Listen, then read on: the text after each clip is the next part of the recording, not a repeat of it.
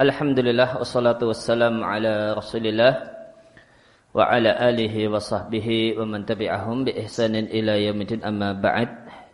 Kaum muslimin dan muslimah jamaah salat Maghrib Masjid Al Asr Pakung Rojo rahimani wa rahimakumullah. Kembali kita lanjutkan bahasan akhlak dari kitab Aina Nahnu min Akhlaqis Salaf. Kita masuk pada bab yang ke-9 As-Salafu wal Futya. Ya, akhlak salaf berkenaan dengan menyikapi berfatwa yaitu jawaban pertanyaan masalah hukum Islam.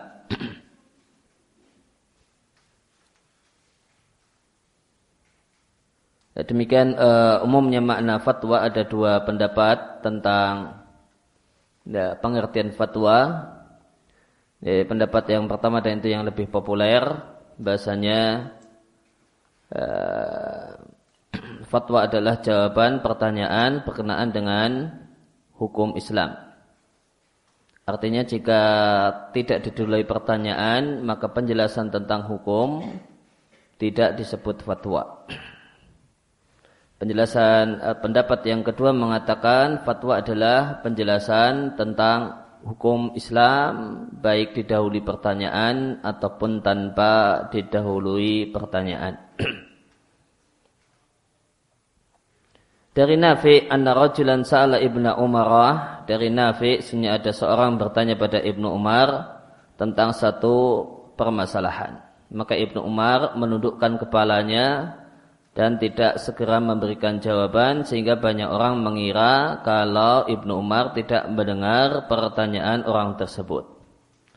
Maka si penanya dan lantas berkata, Yarhamukallahu amma sami'ta mas'alati Tidakkah engkau mendengar pertanyaanku? Qal Ibnu Umar mengatakan bala saya telah mendengar. Walakinnakum ka'annakum tarawna anna Allah Ta'ala laisa bisailina amma tas'aluna anhu.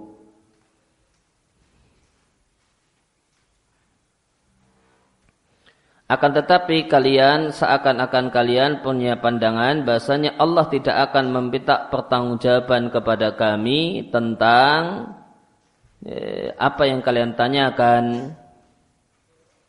Maka biarkanlah kami rahimakallah hatta natafahama sehingga kami eh, bisa memahami permasalahan Anda.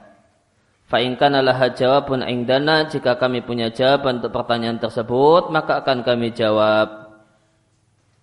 Ya, wa illa a'lamnaka jika tidak maka akan kami ber, kami beritahukan kepada anda annahu la ilma lana bihi bahasanya kami tidak tahu tentangnya. Ya, maka Ibnu Umar menyampaikan bahasanya seorang mufti atau seorang yang ditanya itu akan dimintai pertanggungjawaban tentang jawaban yang dia berikan mengenai pertanyaan yang diajukan kepadanya. Itu akan dipertanggungjawabkan di hadapan Allah Allah Subhanahu wa taala. Dan beliau mengatakan banyak orang seakan-akan mengira bahwasanya jawaban seorang alim itu tidak ya, berkonsekuensi pertanggungjawaban di hadapan Allah sehingga mereka mendesak-desak seorang alim agar segera menjawab apa yang ditanyakan. Ya, padahal realitanya tidak demikian. Bahasa jawaban seorang alim, jawaban seorang ustadz, jawaban seorang ulama mengenai apa yang ditanyakan kepadanya akan dimintai pertanggungjawaban oleh Allah Subhanahu wa taala. Karena ini satu hal yang dimintai pertanggungjawaban, maka tentu sikap orang yang berakal akan hati-hati ya, akan kemudian mentelaah dengan baik duduk perkara sebenarnya kemudian mengecek apakah dia punya ilmu tentang masalah tersebut ataukah tidak. Dan sikap yang eh, sikap yang benar ya kalau memang tahu kemudian menyampaikan ilmu yang dimiliki namun jika tidak tahu maka ya, sikap kesatria adalah memberitahukan kepada si penanya kalau tidak tahu. dari Malik dari Nafi karena Ibnu Umar wa Ibnu Abbas satu ketika Ibnu Umar dan Ibnu Abbas keduanya duduk linas duduk di depan banyak orang. Ingda maktamil hajj. Pada saat kedatangan para jamaah haji fakuntu ajlisu ila hadha yauman wa ila hadha yauman maka aku terkadang hadir di pengajiannya Ibnu Umar dan terkadang aku hadir di pengajiannya Ibnu Abbas. Fakana Ibnu Abbasin maka Ibnu Abbas memberikan jawaban dan memberikan fatwa dalam semua pertanyaan yang ditanyakan kepada beliau. Sedangkan realitanya Ibnu Umar ya ruddu maka beliau ya, mengembalikan mayoritas atau membantah mayoritas mimma yufti apa yang difatwakan oleh Ibnu Abbas. Wakana Ibnu Umar yarutu aktsara oh maaf. Wakana Ibnu Umar dan Ibnu Umar menolak memberikan jawaban aksar lebih banyak mimma yufti daripada ya, fatwa yang beliau berikan. Maka Nafi' menceritakan menjadi kebiasaan Ibnu Umar dan Ibnu Abbas. Keduanya duduk mengajar ya, di Masjidil Haram ya, saat musim haji tiba. Ibnu Umar punya satu pengajian dan Ibnu Abbas punya pengajian sendiri. Maka Nafi' mengatakan kalau dia sehari di sini, sehari di sana. Kemudian beliau menceritakan kalau Ibnu Abbas semua pertanyaan terjawab. Kalau di majelisnya Ibnu Umar, maka mayoritas itu dijawab tidak tahu. Hanya hanya sedikit saja yang fatwa yang beliau keluarkan. Kemudian dari Su'aib ibn Abi Hamzah dari Az-Zuhri. Zuhri mengatakan balaghona telah sampai kepada kami berita bahasanya Zaid ibn Sabit kan Ya, beliau berkata jika ditanya tentang satu perkara akan ada apakah ini telah terjadi jika orang-orang mengatakan na'am iya haddasa fihi billadhi ya'lamu maka beliau akan membahas perkara tersebut dengan ilmu yang beliau ketahui. Wa in lam yakun. Namun jika mereka mengatakan ini belum terjadi baru masalah pengandaian. Qal maka sahabat Nabi Zaid bin Sabit radhiallahu anhu akan mengatakan fadharuhu biarkan masalah tersebut hatta yakuna sehingga terjadi. Ya, maka sikap uh, Zaid ibn Sabit beliau akan memberikan ya, fatwa dan jawaban di depan publik untuk hanya untuk masalah-masalah yang sudah terjadi. Kalau masalah tersebut belum terjadi, maka beliau tidak mau memberikan jawaban kepada publik. Maka dalam masalah ini kita bedakan antara ya, berbicara di depan publik dan mudarosah tulabul ilm. Ya, dan pengkajian yang dilakukan oleh orang-orang yang berilmu. Ya, maka jika itu adalah bicara di depan publik dalam artian fatwa untuk publik, maka ya, sikap yang tepat adalah sebagaimana yang dilakukan oleh Zaid bin Sabit radhiallahu anhu.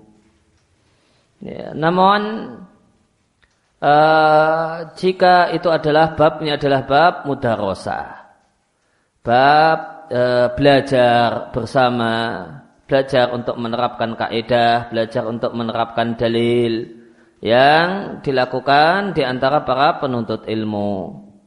Maka boleh saja membawakan pertanyaan-pertanyaan pengandaian. Sebagaimana demikian yang dilakukan oleh para fukoha kita ya, di berbagai madhab. Ya, maka ya, maka boleh mengkajinya. Untuk kemudian uji konsisten dalil dan uji konsisten kaidah. Maka ada kaidah demikian maka diandaikan seandainya ada terjadi kasus demikian demikian apa hukumnya? Maka berdasarkan kaidah hukumnya harusnya demikian dan demikian Maka jika itu babnya adalah bab mudarosah, bab belajar, belajar untuk menerapkan kaidah, belajar untuk konsisten dengan kaidah, konsisten dengan dalil, maka pertanyaan-pertanyaan pengandian yang ada di forum semacam ini tidak mengapa, bukan satu hal yang tercela.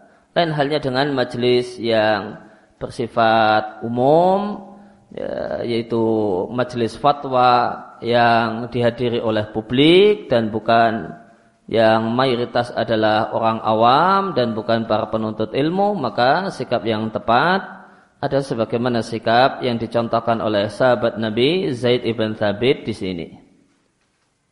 Kemudian dari Musa ibn uh, dari Musa bin Ali ibn Rabah dari ayahnya karena Zaid ibn Thabit idza sa'ala rajulan an syai'in qal Allahu kana hada. Adalah Zaid bin Sabit punya kebiasaan jika ditanyai oleh seseorang tentang satu masalah, beliau akan bertanya, demi Allah apakah itu telah terjadi? Fa'in qala na'am, maka jika dia mengatakan iya, maka beliau pun berbicara tentang hal tersebut. Wa illa lam yatakallam. Jika tidak, maka beliau tidak berbicara dan tidak memberikan jawaban.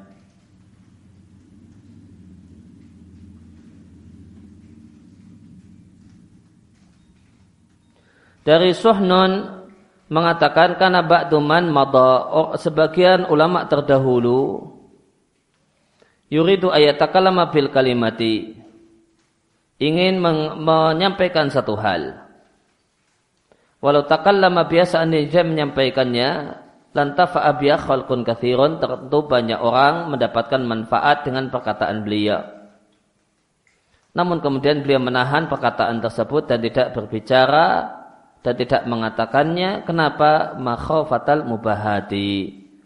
Karena beliau khawatir kesombongan. Berbangga-bangga dan kesombongan. Oleh karena itu beliau ini jika beliau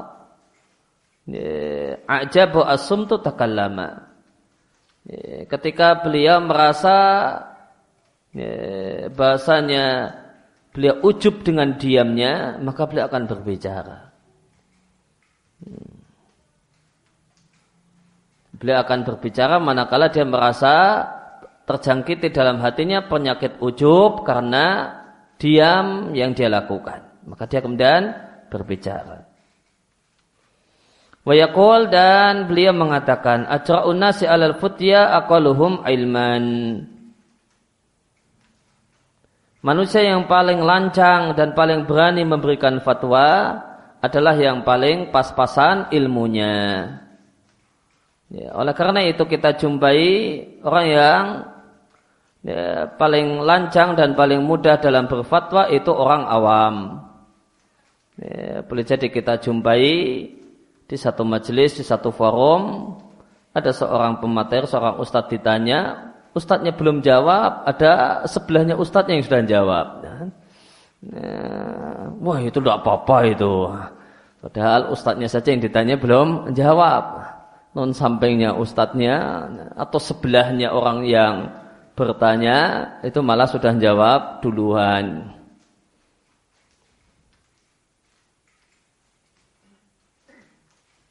Wasu'ila suhnun suhnun ditanya, apakah seorang yang berilmu boleh mengatakan la adri fi mayadri? Bolehkah dia mengatakan saya tidak tahu dalam perkara yang sebenarnya dia tahu? Ya, seandainya tahu jawabannya, bolehkah ngomong saya tidak tahu? Maka beliau menjelaskan, kullu ma fihi kitabun aw sunnatun thabitah fala. Jika dasar dari hal tersebut adalah Al-Quran dan hadis yang sahih, maka dia tidak boleh. Nah. Kalau dia tahu jawaban masalah tersebut dan dia yakin jawabannya ini kesimpulan tersebut adalah dasarnya Quran dan Sunnah sahihah, maka dia tidak boleh mengatakan tidak tahu. Namun wa amma makana min hadar ra'yi.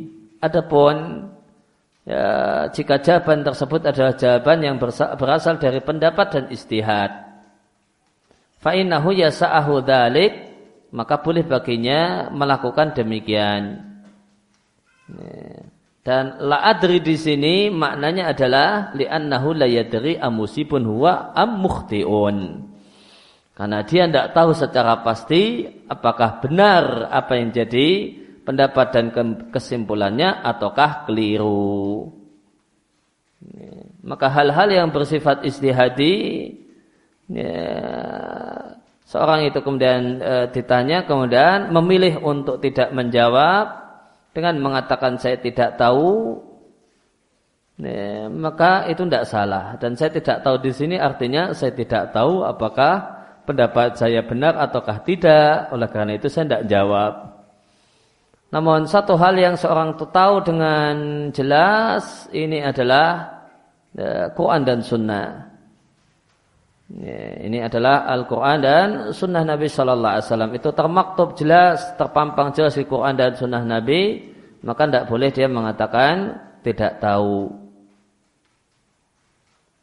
Wakil inna ziyadatallahi al-amir. Ada seorang al-amir, seorang gubernur namanya ziyadatullah.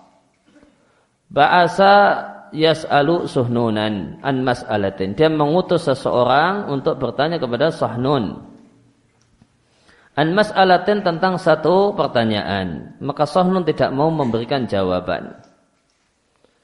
Faqala lahum maka Muhammad ibn Abdus Muhammad bin Abdus kemudian berkata kepada Sahnun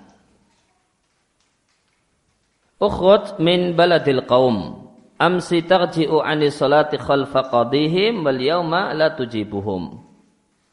Keluarlah dari negeri mereka Kemarin uh, kemarin engkau tarji'ani salati khalfa qadihim. Kemarin engkau ya, mengulang salat di belakang qadinya. Ya, kemarin engkau tidak mau engkau mengulang salat di belakang qadinya. Dan sekarang engkau tidak mau memberikan jawaban pada mereka. Ya sudah keluar saja enggak usah di sini.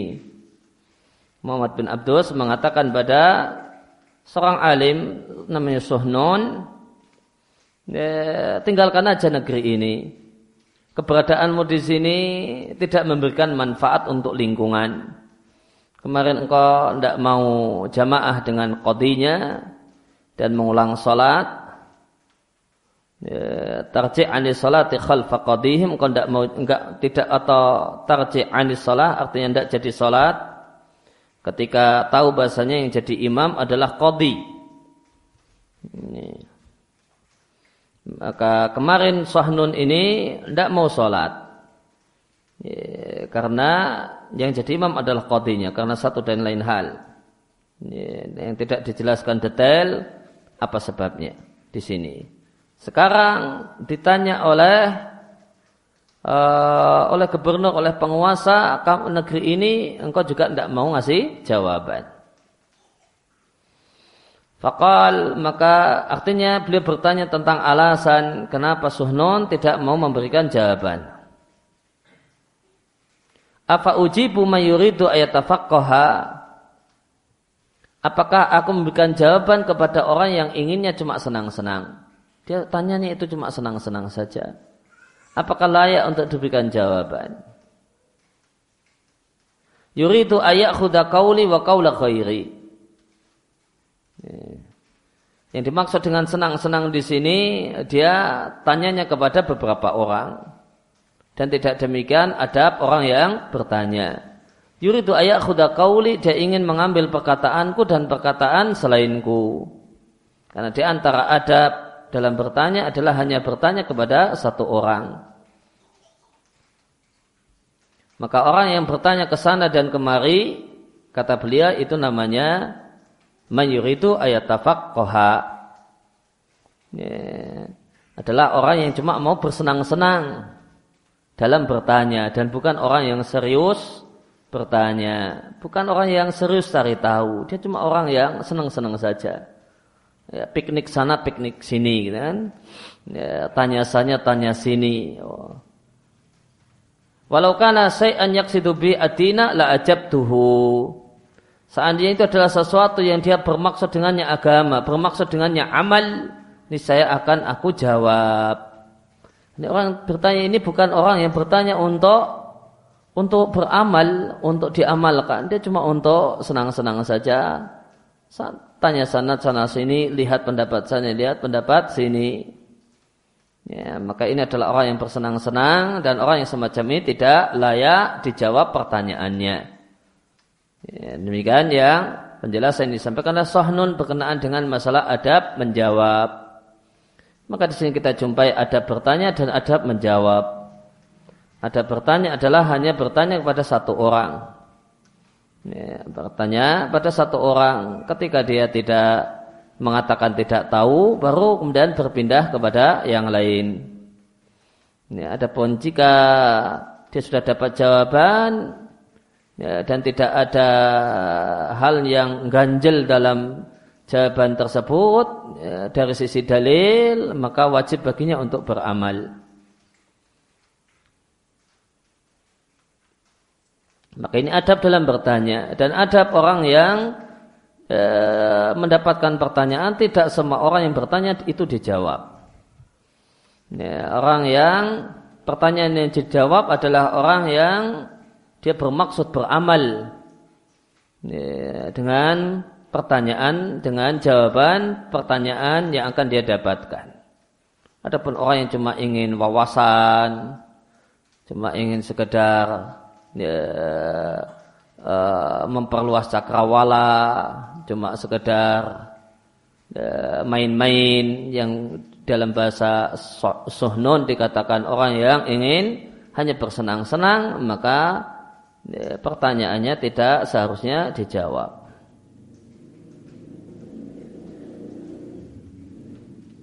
Dari Ahmad ibn Muhammad ibn Al-Azhar beliau mendengar Utsman ibn Zaid At-Tarimi penulis kitab Sunan Ad-Darimi mengatakan Atani Muhammad ibn Husain as-Sijzi ya, datang kepadaku seorang bernama Muhammad ibn Husain. Wakana qad kataba dan Muhammad ibn Husain ini menulis ilmu artinya belajar dari Yazid ibn Harun. Demikian juga belajar menulis ilmu atau menulis hadis dari Ja'far ibn Aun. Fakal Muhammad ibn Husain mengatakan, ini bertanya kepada Abu Said, wahai Abu Sa'id, banyak orang datang kepada aku dan bertanya dan meminta kepada aku supaya aku ya, menyampaikan hadis kepada mereka.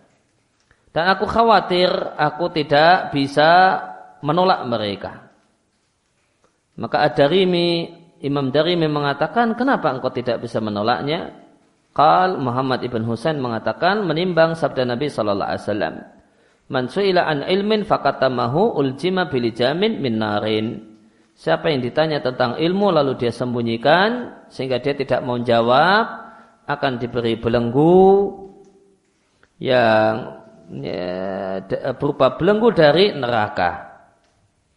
Ya, sebagaimana dia tidak mau menjawab di dunia, maka nanti di neraka di akhirat maka akan diikatlah mulutnya. Dengan tali namun tali tersebut adalah tali dari neraka. Karena al jaza min jinsil amal. Maka orang yang tidak mau menjawab itu seakan-akan dia ya, membelenggu mulutnya. Ya, maka demikian yang dia lakukan di dunia maka balasannya dibelenggu. Dan hadis yang dimaksudkan adalah hadis yang dia ke Imam Ahmad ya, dinilai sahih oleh Al-Albani. Faqal inna maqala Rasulullah sallallahu alaihi wasallam an ilmin ta'lamuhu wa anta la ta'lamuhu. Maka di sini ada penjelasan tentang makna hadis ini dari ya, Al-Imam Ad-Darimi rahimallahu taala. Kata beliau, yang Rasulullah Sallallahu Alaihi Wasallam sampaikan adalah tentang ilmu yang telah anda ketahui, sedangkan anda belum mengetahuinya. Ya, kalau anda belum menguasainya, cuma ya, tidak faham, ya, maka tidak menyampaikan itu tidak apa-apa. Yang bermasalah adalah anda menguasai dan mengetahui dengan benar dan pasti E, duduk perkara satu hal kemudian ditanya tentang hal itu eh, itu yang tidak boleh itu yang terlarang untuk diam ketika ditanya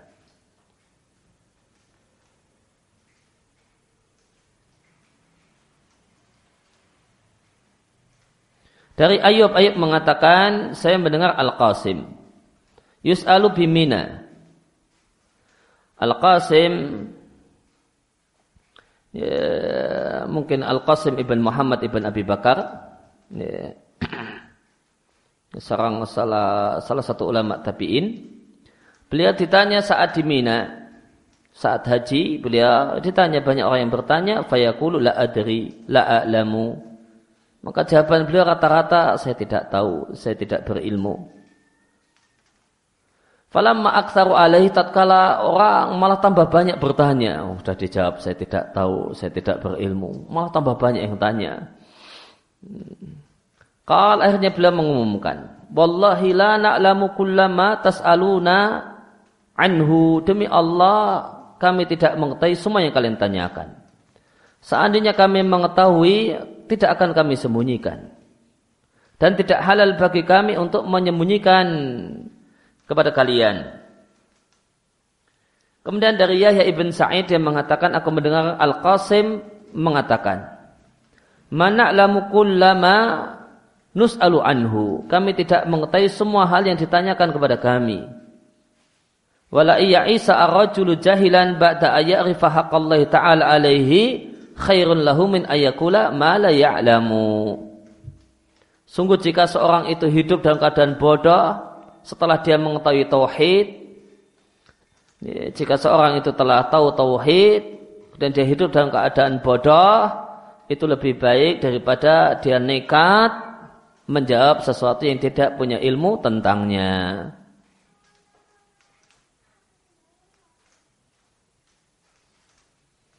Ya, kemudian kita masuk ke maka inti dari hal ini adalah ya, keteladanan yang diberikan oleh para ulama terdahulu tentang hati-hati dalam menjawab pertanyaan. Jangan bermudah-mudah. Ya, ingat bahasanya orang yang uh, ya, orang yang paling berani dan paling gegabah dan semangat menjawab adalah orang yang paling ya, orang yang paling pas-pasan ilmunya adalah orang yang paling bodoh. Semakin bodoh seseorang itu semakin banyak menjawab semakin mudah menjawab. Semakin orang itu berilmu, semakin hati-hati. Banyak yang dipertimbangkan. Ya, banyak sisi yang dilihat. Banyak pendapat yang dipertimbangkan. Semakin bodoh seorang karena tahunya cuma satu, ya, ya itu ya, dia bawa ke mana-mana. Ya, padahal ternyata itu sebenarnya kurang pas, misalnya. Maka semakin bodoh seseorang, semakin banyak dan gampang menjawab. Semakin orang itu berilmu, maka semakin dia hati-hati dalam menjawab. Dan di antara kemudian ada penting dalam masalah ini bahasanya di antara kemuliaan adalah mengatakan satu hal yang eh, mengatakan tidak tahu untuk perkara yang memang tidak tahu. Demikian akhlakus salaf. Ya, ketika memang tidak tahu mengatakan saya tidak tahu. Dan tidak takalluf dan tidak memaksa-maksakan diri untuk menjawab sesuatu yang tidak diketahui.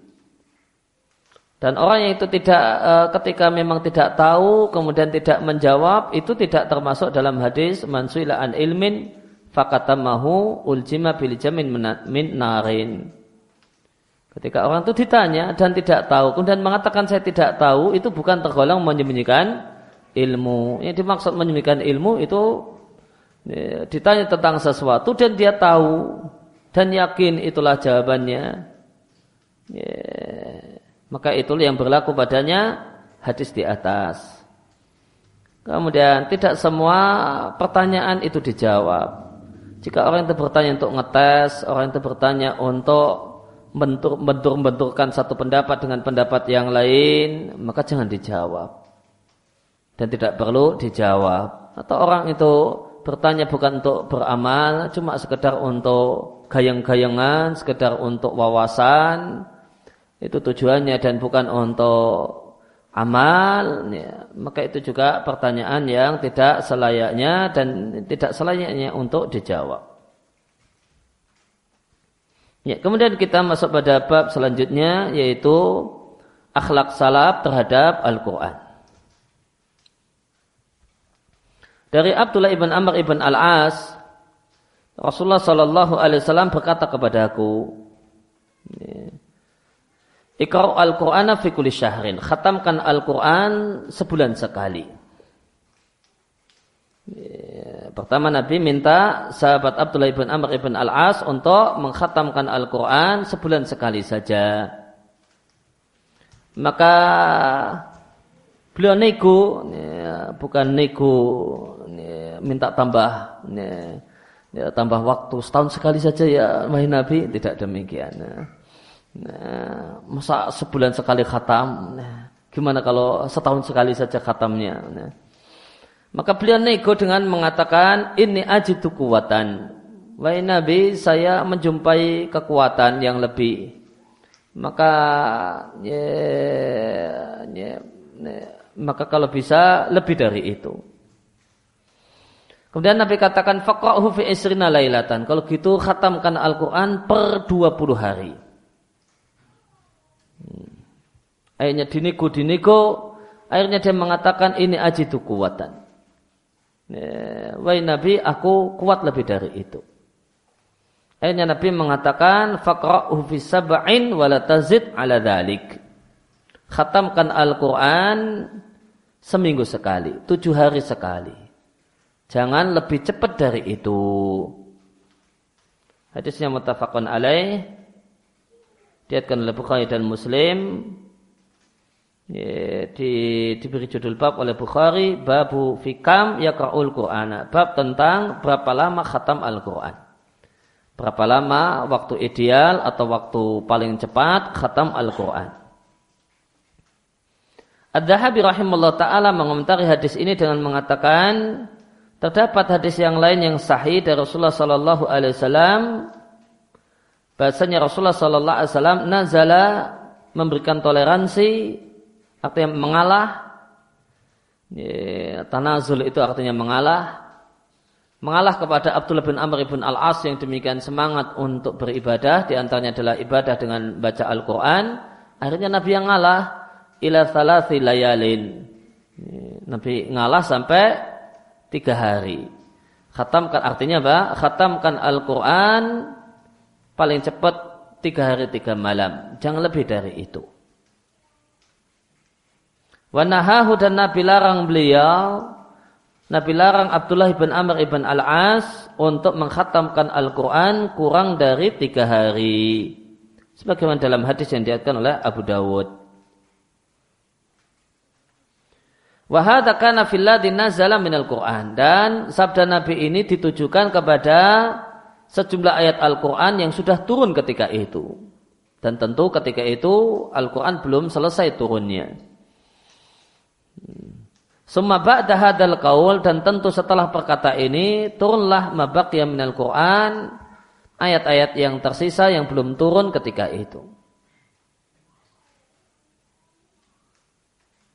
Maka kesimpulannya fa'aqallu maratibun nahyi maka level terlarang yang paling minimal yang dimakruhkan untuk khatam Al-Quran seluruhnya adalah manakala kurang dari tiga hari.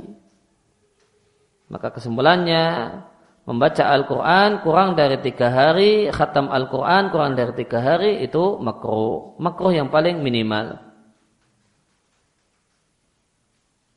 Misalnya dua hari, dua setengah hari misalnya maka tidaklah faham dan tidaklah merenungkan orang yang membaca dalam artian khatam kurang dari tiga hari. Dan seandainya seorang itu membaca Al-Quran dan dia membaca pelan-pelan sehingga khatamnya dalam seminggu dan dia rutinkan hal tersebut, maka itu sudah amal yang istimewa. Ya, agama itu mudah. Ya, Fawallahi maka demi Allah sesungguhnya membaca pelan-pelan sepertujuh Al-Quran. Saat tahajud, saat qiyamul lail, saat tahajud ya, qiyamul lail ya, ditambah ya, muhafadah rutin melakukan sholat rawatib yang 12 rakaat ditambah sholat duha, rajin tahiyatul masjid ditambah zikir-zikir uh, yang ma'thur, yang thabitah, yang sahih dari bangun tidur sampai tidur kembali wal dan berzikir saat bangun dan saat tidur dan membaca wirid dan dikir setelah selesai sholat fardu dan berzikir di waktu sahur. Ma'an nadar fil ilmi ditambah an nadar fil ilmi an nafi belajar ilmu yang bermanfaat dan sibuk dengan ilmu di waktu-waktu yang tersisa dalam keadaan ikhlas karena Allah Subhanahu wa taala dengan tetap melakukan aktivitas amar ma'ruf ya, dengan melakukan aktivitas membimbing orang yang tidak tahu dan memahamkan orang yang tidak mengerti, melarang orang yang melakukan kefasikan dan semacam itu, ditambah mengerjakan sholat fardu dengan berjamaah di masjid dengan penuh kekhusuan, ketenangan, wa ingkisarin dengan ya, dan kekhusuan hati dan iman, ma'a ada wajib, ditambah melaksanakan berbagai macam kewajiban yang lain, menjadi dosa-dosa besar, rajin berdoa dan beristighfar, rajin bersedekah dan silaturahim, memiliki tawaduk dan ikhlas dalam itu semua, lasuhlun azimun jasimun, sungguh itu sudah kesibukan yang sangat besar dan besar. Dan sungguh itu sudah makom ashabul yamin, yang dia adalah tergolong wali Allah yang bertakwa. Fa'ina sa'iradhalika matlubun. Maka semua hal tersebut diperintahkan. Maka jika seorang hamba itu menyibukkan diri untuk khatam Al-Quran setiap harinya, maka dia telah menyelisihi Hanifiyah Samha. Menyelisih ajaran Nabi, yang ajaran Nabi itu adalah Hanifiyah, ajaran Tauhid, Samhah yang penuh dengan kelapangan.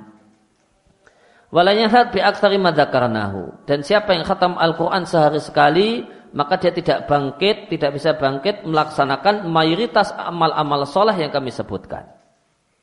Boleh jadi karena dia khatam Quran sehari sekali, maka dia tidak pernah belajar ilmu. Maka dia tidak pernah hadir di pengajian, pun sibuk dengan eh, khatam Quran setiap hari. Tidak kemudian berkesempatan untuk membesuk orang sakit, ya, tidak berkesempatan untuk mengajar dan sebagainya. Dan itu pun dia akan baca Al-Quran tanpa tadabbur apa yang dia baca. Dan lihat As-Sayyidul Abid ya, sang tokoh ahli ibadah as-sahib yang merupakan sahabat Nabi yaitu Abdullah ibn Amr ibn Al-Az karena yakul lama syakha beliau mengatakan setelah tua menyesali uh, semangatnya yang luar biasa saat muda. Beliau katakan laitani qabiltu ruhsata Rasulillahi sallallahu alaihi wasallam Ya, seandainya aku menerima keringanan dan kemudahan yang diberikan oleh Rasulullah Sallallahu Alaihi Wasallam, maka beliau menyesali ya, semangatnya yang luar biasa. Karena sahabat ini ingin beramal yang istiqomah sampai mati. Ya, maka ternyata baru kemudian terasa beratnya khatam Al-Quran e, tiga hari sekali ya, sampai akhir hayatnya. Tuh seandainya sebulan sekali mungkin lebih ringan untuk bisa uh, ajak dan awet ya. dan berkenaan dengan puasa Nabi memerintahkan uh, dia untuk pada awalnya uh, sebulan tiga hari saja. Hanya dia minta ada yang minta uh, sampai akhirnya Nabi bolehkan puasa sehari dan tidak puasa sehari. Dan Nabi katakan wala tazid alaihi. Tidak boleh lebih dari itu Ya, ini eh, ini kemudian beliau lakukan sampai beliau tua dan saat tua kemudian beliau menyadari ya, berat betapa sangat beratnya untuk continue konsisten dengan hal tersebut di akhir hidupnya. Maka kemudian beliau mengatakan, duh seandainya kemarin dulu ketika saya pas masih semangat dan muda menerima keringanan dan kemudahan yang Nabi berikan.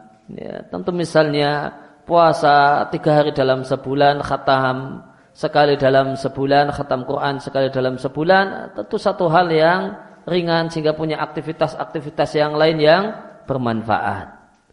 Ya, oleh karena itu maka da, tentu kemudian yang diwajibkan dan yang disyariatkan amal soleh bukan hanya baca Quran.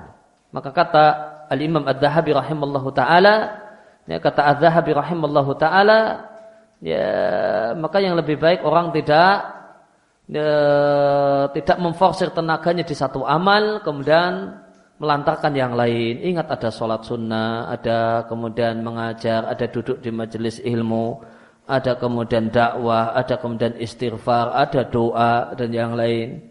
Maka sikap yang benar dalam dalam beribadah, manajemen waktu yang benar dalam memanage ibadah adalah tidak diporsir tenaga waktu untuk hanya satu amal.